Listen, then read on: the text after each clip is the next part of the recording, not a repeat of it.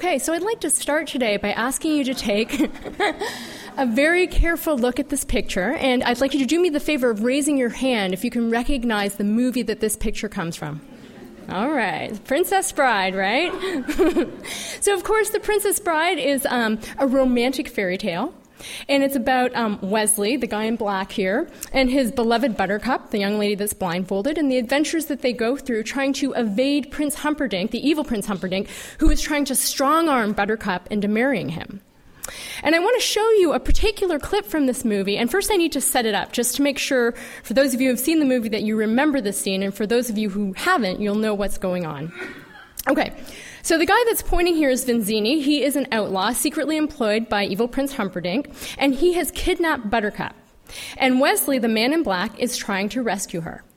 And the way that he does this is by proposing to Vizzini that they engage in a battle of the wits in which Wesley puts poison into one of two goblets, and then Vizzini has to guess which of two goblets the poison has gone into. So let's watch. Where is the poison? The battle of wits has begun. It ends when you decide and we both drink and find out who is right and who is dead. But it's so simple. All I have to do is divine from what I know of you are you the sort of man who would put the poison into his own goblet or his enemy's? Now, a clever man would put the poison into his own goblet because he would know that only a great fool would reach for what he was given. I'm not a great fool, so I can clearly not choose the wine in front of you. But you must have known I was not a great fool. You would have counted on it, so I can clearly not choose the wine in front of me. Truly, you have a dizzying intellect. Wait till I get going! Where was I? You're trying to trick me into giving away something It won't work. It has worked! You've given everything away! I know where the poison is! Then make your choice. I will! And I choose. What in the world can that be? Uh, so, of course, this scene is a veritable treasure trove, right, for the theory of mind enthusiast. it so beautifully illustrates the rich mental state inferences that we make in service of understanding other people's behavior.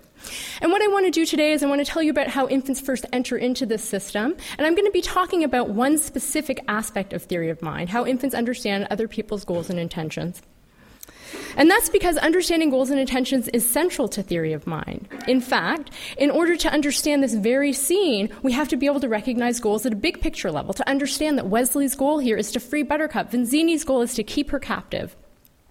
And even at a more fine grained or local level, to understand, for example, that when Vizzini points here in the scene, his intent is to distract Wesley so that he can switch around the goblets.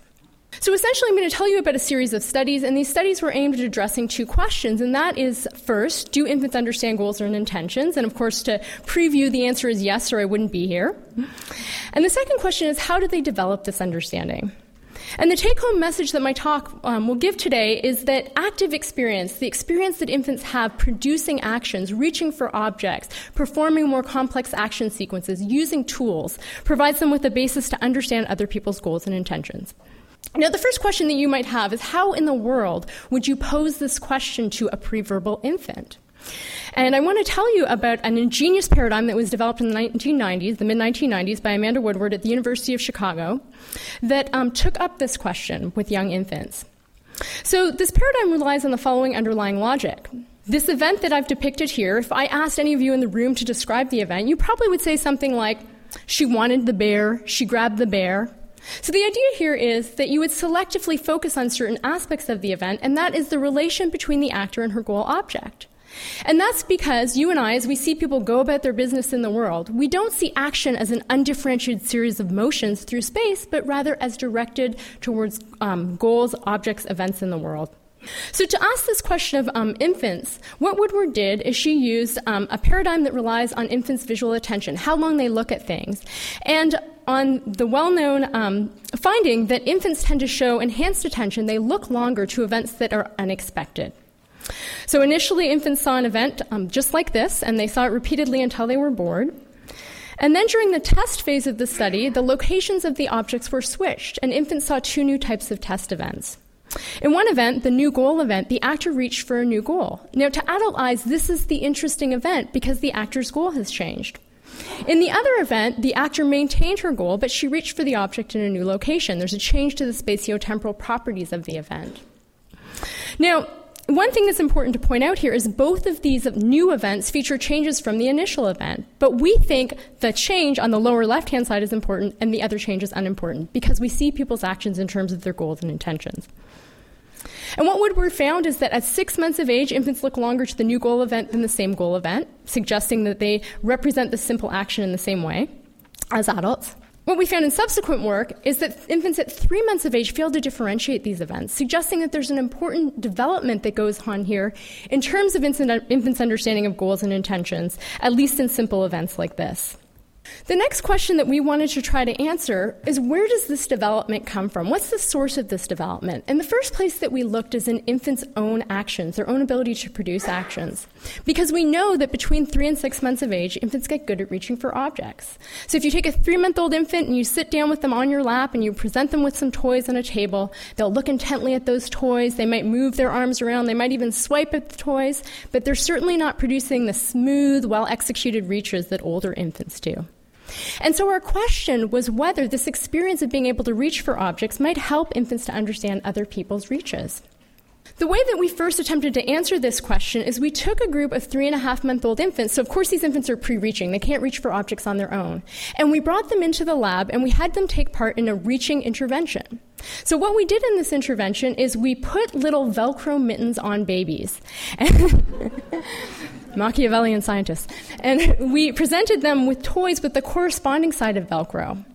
Now, what this meant is that initially, if you sit a baby down in this circumstance, they're going to look at the toys, they're going to flap their arms around, and eventually they'll make contact with the toys, initially accidentally. But after learning that they can make contact, they can move the toys around, what you see is that infants' actions very quickly organize, and they start to produce what look like goal directed reaches. So they'll look intently at the toy and they'll get their hand on the toy. So, our question here was whether, having given infants this experience, this would change how they perceived an action like this, where someone's reaching for an object.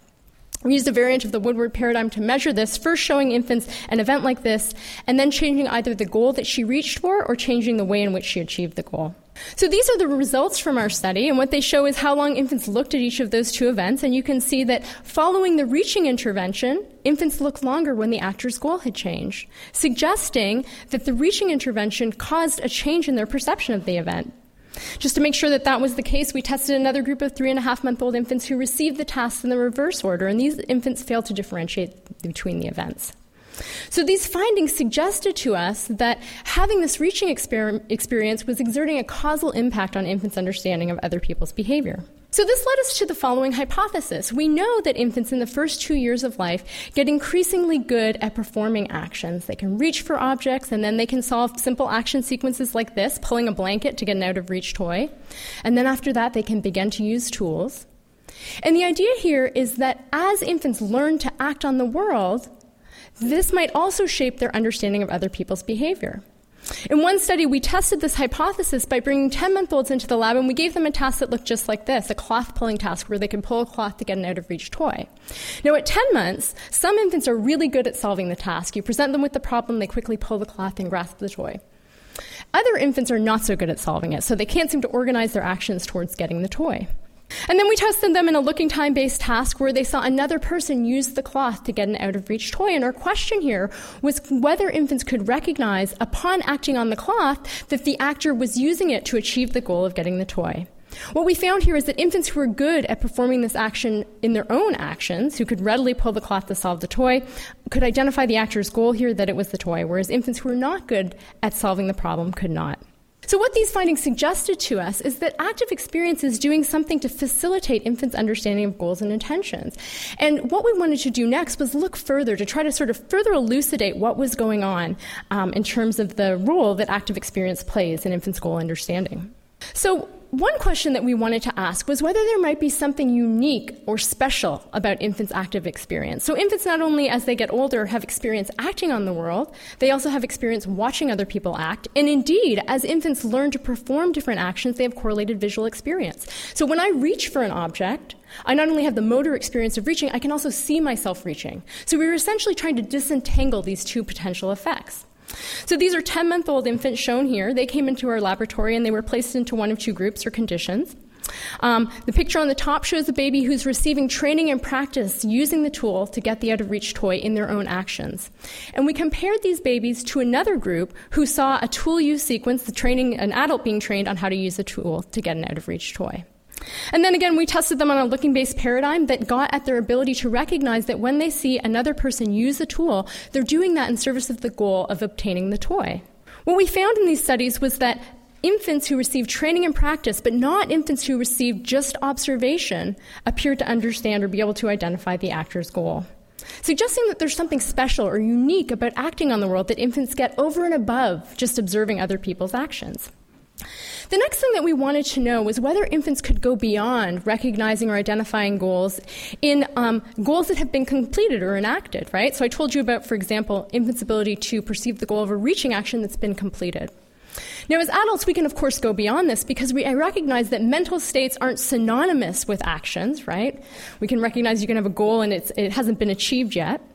And so, if we see a picture like this, we can recognize that this person probably isn't grabbing the tool to pick it up. They're using it in service of the goal of getting the toy. We wanted to know if this was something that infants could do as well. And so in this study, again, we brought in 10 month old infants. They received either training using the um, cane as a tool to get the toy or a matched observational session.